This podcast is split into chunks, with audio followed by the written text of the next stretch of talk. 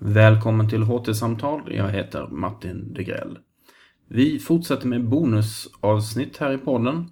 Och den här gången har jag äran att presentera årets Rausing-föreläsning som traditionsenligt avslutar humanist- och teologdagarna i Lund som i år hade temat konflikt. Årets Rausing-föreläsare var historikern Kim Salomon och titeln på hans föreläsning var Konflikters avtryck i nuets ordning.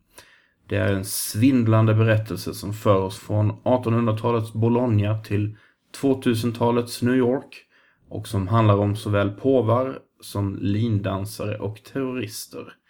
Om du hellre vill titta på den här föreläsningen så går det också bra eftersom den filmades. Du hittar videon på ht.lu.se. Men nu ska vi alltså lyssna på Kim Salomon inspelad i Luxaulan lördagen den 9 april 2016. En onsdag kväll den 23 juni 1858 är i den italienska staden Bologna eh, knackar polisen på dörren hos familjen Montara. Det är köpman Momola Montara, det är hans fru Marianne, sju barn och tjänsteflicka. Utanför posterar polisen ett par vakter. Och øh, eh, det är klart att polisen så här plötsligt dyker upp i det här lilla hemmet väcker ju förstås skräck i den lilla familjen. Polischefen tar fram en lista eh, øh, på familjemedlemmarna där ett av namnen är understruket och det är namnet Edgardo, sonen, en av sönerna. Och han meddelar att han har order om att föra bort pojken. Mamman blir skriker hysterisk och eh, kastar sig i sängen och trycker den sömniga pojken in till sig. Och pappan protesterar vilt. Men polischefen försvarar sig att han bara följer inkvisitors order. Ett par dagar senare så klarar, blir sammanhanget lite tydligare. Därför det visar sig att när Edgardo här var ett år gammal blev han våldsamt sjuk. Och den katolska barnflickan döpte barnet i kyrkan i hemlighet utan föräldrarnas vetskap. Senare fick katolska kyrkan kännedom om detta. Och det var fullständigt otänkbart för katolska kyrkan att låta en katolsk döpt pojke växa upp i ett judiskt hem. Därför denna aktion och pappan protesterade igen. Men han fick eh, bara svaret att pojken mådde väl och hade påvens beskydd. Föga lugnare för en jude. Historien spreds runt omkring i Europa och väckte protester. Den liberala pressen äh, reagerade, men påven var orubblig. Det finns många led i denna berättelse, jag kommer att hoppa över dem. Men noteras kan att eh, när Edgardo blev 21 år gammal så prästvigdes han och han blev munk. Och mamman fick då träffa honom för första gången. Han visade stor tillgivenhet för mamman och eh, mm, försökte övertala henne till att konvertera till katolicismen, men utan framgång. Så han fortlevde sitt liv som munk till han dog och utan att överträffa sin familj. Varför börja med denna historia? För egentligen hade jag tänkt när jag satte mig ner, alltså hade jag tänkt att øh, med tanke på det här temat på humanistdagarna så hade jag tänkt att inleda øh, med, inte inleda med den här historien, utan att istället uppmärksamma en period på den internationella arenan som var relativt befriad från konflikter. För därmed belysa förutsättningarna för samförstånd och förutsättningarna för att kunna skapa en konfliktfri värld. I vår närhistoria inramas en sådan period av två raserande byggnader. Reella och symboliska. Det ena är murens fall 89 och den andra är eh, 9-11 terrordådet i New York. Man kan säga att denna period började i optimism, upplösningen av ett politiskt förtryckarvälde med stora förhoppningar om en fredligare värld. Och det slutade i tragedi och pessimism. En självklar fråga skulle därför vara varför de här 12 åren mellan 89 och 2001 varför de blev en parentes i världshistorien. Det var en period inklämd mellan det kalla kriget och pjäserna var svartvita precis som i schackspel och eh, vår kaotiska konfliktbild idag med blind terror, ultravåld, drönare och sekterism. Frågan är förstås komplex. Därför eh, valde jag istället att börja med den här historien om ett gardo. Därför den är, den är tidlös. Det är en tidlös konflikt. Det är en tidlös konflikt som handlar om makt, förtryck, tro och modernitet. Aktuellt idag som då. Tidlös är berättelsen också därför att den eh, så påtagligt kretsar kring humanioras kärna. Det vill säga om människans villkor som samhällsvarelse i en konfliktfylld värld. Berättelsen om bortrövandet av en judisk pojke är inte betingad av illusionen om att vi kan lära av historien. Vi tycks inte lära av historien. Vad har vi exempelvis lärt av förintelsen? Det radband av illdåd efter 1945 vittnar om att vi inte har lärt av förintelsen. På något sätt upprepas, upprepas våra misstag gång på gång. Vi tycks istället använda det förflutna som ett skafferi där vi plockar fram det vi för stunden har lust till eller användning för. Motståndarna till USAs invasion i Kuwait 1991, de sa så här. Vi ska inte fastna i ökensanden, precis som vi fastnade i den vietnamesiska djungeln. Parollen var inget nytt Vietnam. Anhängarna till eh, invasion i Kuwaitkriget, de sa så här. Vi ska inte ge vika för en diktator som Saddam Hussein, precis som man gav vika för Hitler i München 1938. Där var parollen inget nytt München. Så vi kan således använda historien och lära i stort sett vad vi vill. Säg mig om ni vill att eh, jag ska förklara Napoleons Waterloo med franskmännens svaghet eller motståndarnas styrka. Och jag kan ge er det svar ni önskar. Det vore egentligen, för oss historiker, vore det egentligen en utmärkt idé att, att, att liksom öppna sådana här konsultbyråer. Där, som, där vi kan justera och tillrättalägga förklaringar det förflutnas konflikter så de motsvarar kundernas önskemål. Men syftet med berättelsen om den här bortrövade judiska pojken det är istället att visa hur det förflutnas konflikter på olika sätt gör det möjligt att fördjupa våra reflektioner i nuet och att sabotera invanda föreställningar. Ett Guidos öde utgör förstås bara en, en liten skärva i det stora samhällsbygget. Men det är med hjälp av de små skärvorna som vi kan pejla den osynliga, den osynliga helheten. Det är det lilla de stora konflikterna blir synliga. Berättelsen om en har dessutom flera lager av betydelse. Några, sa, några skulle säga så här att den bekräftar att katolska kyrkan alltid har varit skurkaktig. Andra skulle säga att den bekräftar, titta här, judar har alltid varit förföljda. Några skulle säga, eh, med, med, denna konflikt så uppmärksammar man eh, religionens konfliktskapande förmåga. Medan andra skulle säga att det här är ett typiskt exempel på en konflikt mellan maktlösa och makthavare. Syftet här är emellertid inte att försöka peka ut skyldiga eller oskyldiga utan att eh, ringa in samtal eh, eller försöka ringa in de förutsättningar för de samtal som vi ständigt är indragna i. Samtidigt är det viktigt att erkänna att historien den är som en djup flod. Den flyter fram full av underströmmar och virvlar som betyder det kort sagt är svårt att få grepp om den. Den norska författaren Hanna Östervik, hon har sagt så här i en intervju. Man tittar på världen, säger hon.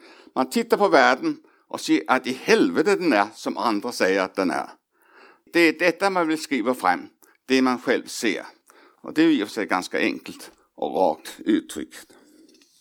Det märkvärdiga är egentligen inte påvedömes bortrövande av just ett guido.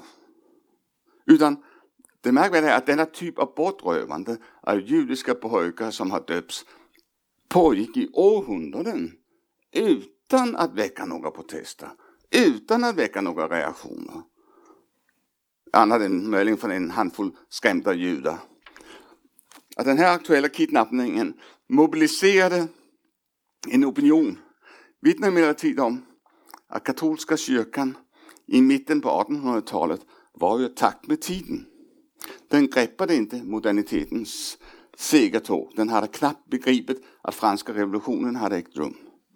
Kyrkan såg alltså inte de samhällsförändringar eh, som gjorde att denna typ av självsvåldiga agerande var omöjliga. Förändringarna var förstås inte plötsliga utan de smög sig på. Det handlade om successiva utnötningar av härskande normer och föreställningar. Ansträngningarna för att konservera sin världsbild är förstås rörande i sin meningslöshet. Kyrkan inte, inser inte att den inte kan vinna striden och mönstret är vanligt. I faser av förändringar ser de som vill bevara det gamla sällan när tiden är ute. För att begripliggöra den uh, katolska kyrkans kidnappning av judiska pojkar uh, och hur den kunde pågå under flera hundra år utan protester behöver vi inte nödvändigtvis söka oss till moderna samhällsteorier. Vi behöver inte använda Foucault eller Bourdieu, utan vi kan gå till samtidiga analytiker. Ganska samtidigt med att Edgardo blev bortrövat av katolska kyrkan så skrev H.C. Andersen sin saga Kejsarens nya kläder. Och eh, den bär, om man läser den sagan någon så bär den prägel av att den skrevs i en tid när gamla institutioner som kyrkan och monarkin ifrågasattes och utmanades. Ni känner väl alla till Caesars nya sagan. Jag ska bara kort repetera den.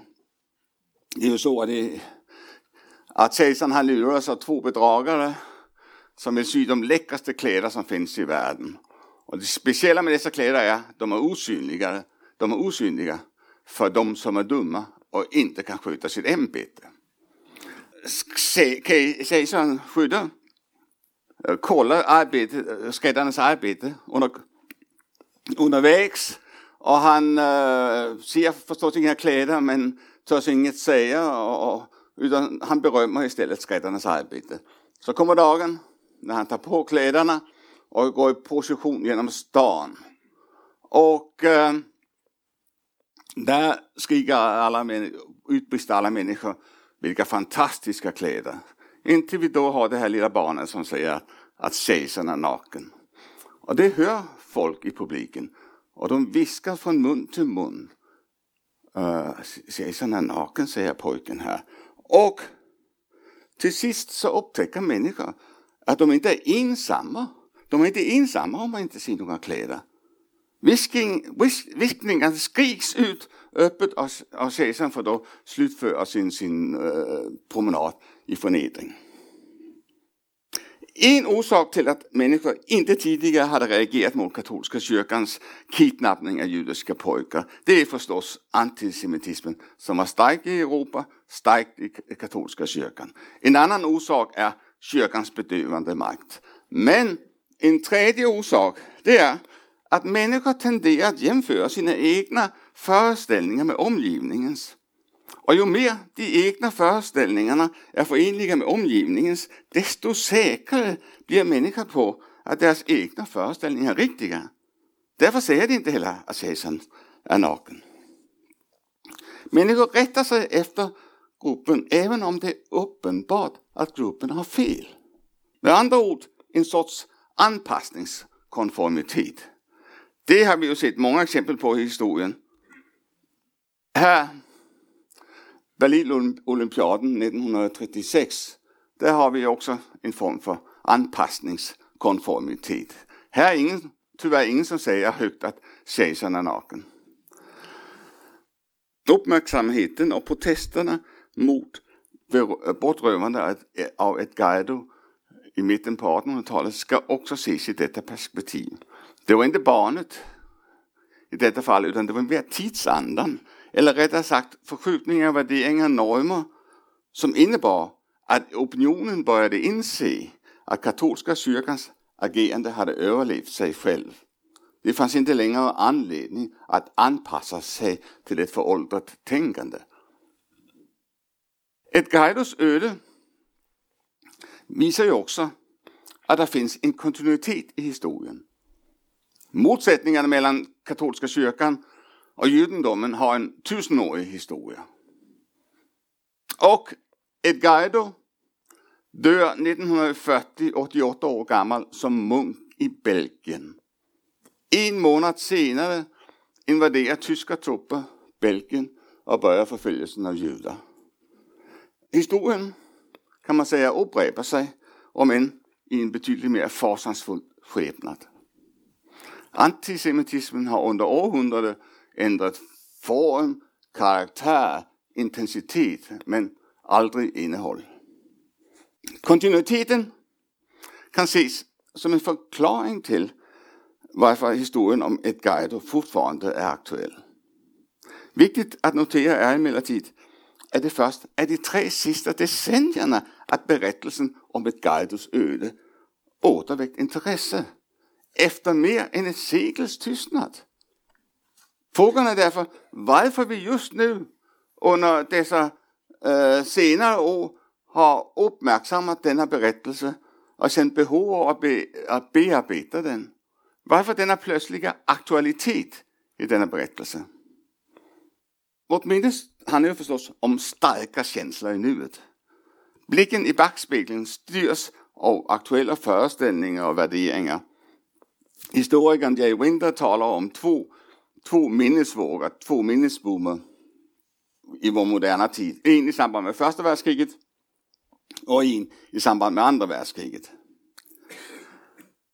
Den första boomen sträcker sig från 1890-talet till 1920-talet och handlade väldigt mycket om eh, nationella stordåd. Andra världskriget blev, eller första världskriget blev kulmen och, och den stora katastrofen med, med miljoner döda i skyttegravarna. Så som med kriget förvandlades nationalismens glorifieringar och hyllningar till lidande och smärta. Men likväl övergavs inte det nationella projektet. Meniga soldater som tidigare begravdes i massgravar och förblev anonyma fick med första världskriget eh, en identitet. Deras namn ingraverades på gravstenar och på monument och de blev därmed delaktiga i det nationella projektet. Den andra minnesvågen den är som sagt eh, eh, äh, förläggare vinter till 60-70-talet. Och äh, det var så att åren omedelbart efter andra världskriget så dominerade heroiska berättelser om motstånd mot nazismen. Närmast dessa berättelser fick närmast mytiska proportioner. Men eh, äh, dessa extrema hjälteberättelser fick ganska snart, eh, äh, förlorade ganska snart i styrka och följdes av 60 och 70-talens äh, minnesvåg där erfarenheter av krigets våld och brutalitet äh, blev väsentliga inslag. Sedan tog populärkulturen tag i berättelsen och, och framförallt den amerikanska tv-serien Holocaust i slutet på 1970-talet som innebar att, att i synnerhet förintelsen fick ett otroligt starkt genomslag. Lägg därtill ökat välfärd och, och, och fritid som innebar att minnen blev varor som konsumeras, vilket inte minst antalet böcker, filmer och tv-serier om andra världskriget vittnar om. Att historien om Edgardo, eller om kidnappningen av Edgardo är aktuell idag ska förstås ses i perspektivet av denna andra världskrigets minnesvåg. Men när förintelsens grymheter blev synliga därmed även, växte därmed även intresset för ett bredare perspektiv på förföljelse av judar. Kort sagt bidrog den ogripbara katastrofen, förintelsen, även till att bortförande av ett Guido åter uppmärksammades. En tredje minnesvåg är kanske väl så relevant för att begripliggöra sammanhanget. Det är den så kallade identitetsorienterade minnesvågen som tog fart här mot slutet av 1900-talet och som tycks vara lika starkt och levande som de övriga minnesvågorna. Däremot är den inte lika entydig utan den rymmer en kör av olika röster. För några har denna tredje minnesvåg en nostalgisk funktion. Uh, en längtan efter en svunnen tid. Putsmedlet plockas fram för att ge glans åt, åt gamla ideal. Berättelsen om en etnisk homogent Sverige passar in i den berättelsen. För andra är minnen en strategi för att värna offer och marginaliserade grupper. Etniska grupper, krigens våldtäktsoffer, homosexuella, funktionsnedsatta kämpar för att deras historia uppmärksammas. Det kan handla om rätten att äta halalkött eller rätten att bära slöja. Och även andra världskrigets tyskar förvandlas från förövare till offer för flygbombningar, till offer för folkomflyttningar. Det är mycket positivt med millenniets olika och ibland konkurrerande identitetskulturer. Men det kan också leda till politisk och ideologisk vilsenhet. Främlingsfientlighet och förändringar i det europeiska politiska landskapet vittnar om att ideal som demokrati och jämlikhet förlorar terräng. Berättelsen om ett guide får oss förstås in i vår tids identitetsbejakande øh, minneskultur. I detta fall den judiska. Den illustrerar samtidigt att det förflutnas konflikter bryter in i nuets ordning. Vilket det på flera plan finns gott om exempel på. 1968 satt den franska jonglören och gatuartisten Philippe Petit hos tandläkaren. Och där råkade han läsa en tidning om de två tornen som skulle byggas i New York, alltså World Trade Center. Han blev fullständigt besatt av idén att gå på lina mellan de här två tornen. Och han rev ut artiklarna och lämnade tandläkaren utanför att laga sin tand. Men en dröm hade fötts. De nästa sex åren så tränade han på att gå på lina, han tränade lindans och han läste allt vad han kom över om World Trade Center. Och eh, till slut, 1974 flög han över för första gången i sitt liv till New York. Där ägnade han månader åt att rekognosera omkring de två tornen. Och en kväll så tog några medhjälpare sig upp i norra tornet och han själv och några andra medhjälpare upp i södra tornet. Och hela natten jobbade de. De sköt över en fisklina, drog över stålvajar som de riggade fast på tornen. Och sen sju på morgonen så kunde Petit ta sina första steg på stålvajern. Och ni kan tänka er, New Yorkbornas morgonrutiner avstannade där nere på gatan. Och rusningstrafiken stannade helt av. Och alla stod där, hundratusen stod trollbundna och beundrade detta skådespel 400 meter upp i luften. Och han øh, äh, la sig ner på linjen, han gick fram och tillbaks. Och efter 45 minuters show så återvände øh, han till tornen där polisen tog emot honom men de behandlade honom milt. Han dömdes till att uh, øh, uppträda gratis för barnen i Central Park. Men uh, det är inte därför jag berättar den här historien.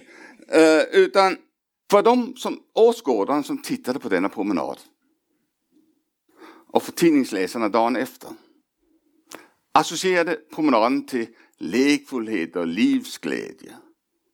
Sedan föll den i glömska. Som sådär spektakulära händelser upptog jag. Man glömmer bort dem. Och man glömde bort dem sådär, i detta fall ungefär sådär Fem år. Sen, efter 9-11, då blev Petits lindans plötsligt intressant igen. Och han publicerade sin egen berättelse om, eh, om hur det hela hade gått till. Där utkom barnböcker, romaner och förra året kom det en film om, om, om den här filmen The Walk, om, om, om denna händelse. Att, att spektakulära lindanser fascinerar är ju knappast förvånande egentligen. Det är en suggestiv händelse med succéhistoriens alla klassiska ingredienser. Eftersom tonen är borta, då är det dessutom omöjligt att upprepa hans bravad. Men orsaken till det på nyfödda intresset för hans promenad skall emellertid sökas i längtan efter en motberättelse till terrordåden den 11 september. Petits promenad i luftrummet skickar nu helt andra signaler än den gjorde när den eh, ägde rum eh, 74. 2000-talets nya konfliktbild laddar luftpromenaden med ett nytt innehåll. Petit hade ingen politisk vision. Manifestationen saknade totalt ideologiska förtecken. Det var den, vad ska vi säga, kalla den ultimata spontanföreställningen. Men i kontrast till terrordåden framstår lindansen som livsbejakande. Och i en tid med högkonjunktur för hotbilder och terrorism önskar vi livsbejakande berättelser som kan väcka en viss trygghet. Och i det sammanhanget passade promenaden perfekt in. Och den passar perfekt in därför vi fortfarande, vi fortfarande lever med tonen. På samma sätt är det förstås med ett Gaidos öde. I katolska berättelserna var kidnappning av judiska barn som hade döpts i øh, katolska kyrkan, det var länge succéhistoria. Exempel på rättvisans och kristendomens triumf. Idag har de förvandlats till øh, berättelser om omänsklig förföljelse av en etisk minoritet. Synen på det förflutnas konflikter formas alltså av nutiden och nutidens föreställningar. Intressant nog har detta mönster förstärkts de senaste decennierna eftersom nutiden fått en betydligt mer central roll och ges tolkningsföreträde. Den franska historikern øh, Ardo Artaud menar att, att framtiden sedan upplösningen av franska revolutionen var den prioriterade tidsregimen. Blicken riktades framåt. Föreställningen om framtiden bestämde nuets ordning. Moderniteten utgjorde ledljuset i strävan efter det nya och det okända. Men kring 89, 1989 minskade framtidens betydelse och har ersatts av nutiden som den privilegierade tidskategorin. Nutiden vann och framtiden liksom det förflutna bestäms i högre grad av nutiden. Att det är så kan avläsas har jag åtminstone identifierat fyra områden där det kan avläsas på. Det första området berördes lite tidigare, det är detta med de här starka identitetskulturerna som har växt fram under de sista decennierna och som prioriterar konkreta förändringar för den egna gruppen här och nu. Här och nu styr tänkande, inte föreställningar om framtiden. Ett annat område är att kommunismen, som i sin tid utgjorde alternativet till den liberala kapitalistiska samhällsmodellen, øh, kollapsade och övergripande samhällsvisioner förlorade terräng. Politiska visioner med lyfte och med löften och hopp fungerade inte längre som vägledande i nutiden. Ett tredje område där vändpunkten kan avläsas det är klimatfrågans moderna genombrott. Det innebär i sin, øh, det innebär i sin tur att prioriteringarna i nuet, vilket kan avläsas i begreppet antropocen, øh, øh, ett begrepp som, av, som introducerades någon gång i början på detta millennium. Antropocen betyder en tidsepok som definieras av människans påverkan på jordens ekosystem. Början på den här antropocenen den kan förläggas i samband med den agrara revolutionen för 8000 år tillbaka i tiden, i samband med den industriella revolutionen för 200 år sedan eller i samband med atombomben för 70 år sedan. Men oberoende av när vi förlägger början på antropocen så eh, vittnar det om förhållande mellan natur och kulturprocesser. Klimatrelaterade katastrofer upplevs som sammanvävda med nutiden. Nuets föreställningsvärld prioriteras och bestämmer även framtiden, inte omvänt. Ett fjärde område här där jag visar på den här förändringen det är att eh, 89 på sätt och vis plus minus sammanfaller med den aggressiva jihadismens framväxt. Jihadistiska terrorister och självmordsbombare är äh, unga och saknar tillhörighet till större samhällsgemenskap. Men de saknar framförallt tro på en framtid. Hur vi än vrider och vänder, vänder på det så är det nuet som styr blicken. Och utvecklingen efter 89 har förstärkt denna utveckling. Nuets föreställningar dominerar på bekostnad av de andra tidsregimerna. Möjligen kan det därför vara en fördel eller en, en fruktbart att tala om en bred nutid, en, en nutid som även inkluderar lite av det förflutna och lite av framtiden. En nutid, en bred nutid som så att säga expanderar på tidsaxeln. Det kallas också presentism med annat ord.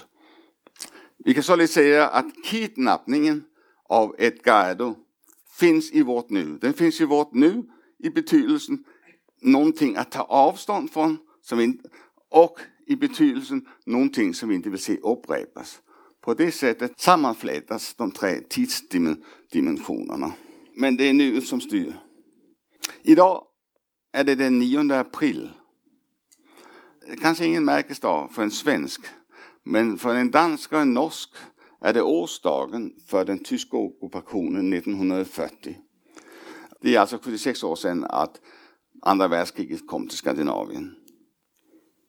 Den 9 april är levande i ett nutidsperspektiv av flera anledningar. Inte minst därför att detta datum gör det möjligt att kontrastera de skandinaviska ländernas demokratiska och toleranta samhällssyn mot Nazitysklands. Det förflutna, eller rättare sagt 9 april, används således för att positionera sig i nuet. Samtidigt som Nazityskland utgör ett förflutet att ta avstånd från och som ingen vill se upprepa. Avslutningsvis vill jag säga att berättelsen om ett Guido den illustrerar hur det förflutna bryter in i nuets ordning. Den inflytelserika nutiden gör vissa av det förflutnas konflikter närvarande och intressanta idag medan andra då förstås faller i glömska. Konflikters aktualitet beror således på det samtal vi befinner oss i och, och dagens samtal är mer än någonsin tidigare präglat av nutidens tolkningsföreträde. Det är viktigt, menar jag, att vara medveten om detta när vi navigerar i konfliktlandskapet och skapar referensramar och orienteringspunkter. Och vara medvetna om att framtiden inte längre är vad den har varit. Tack!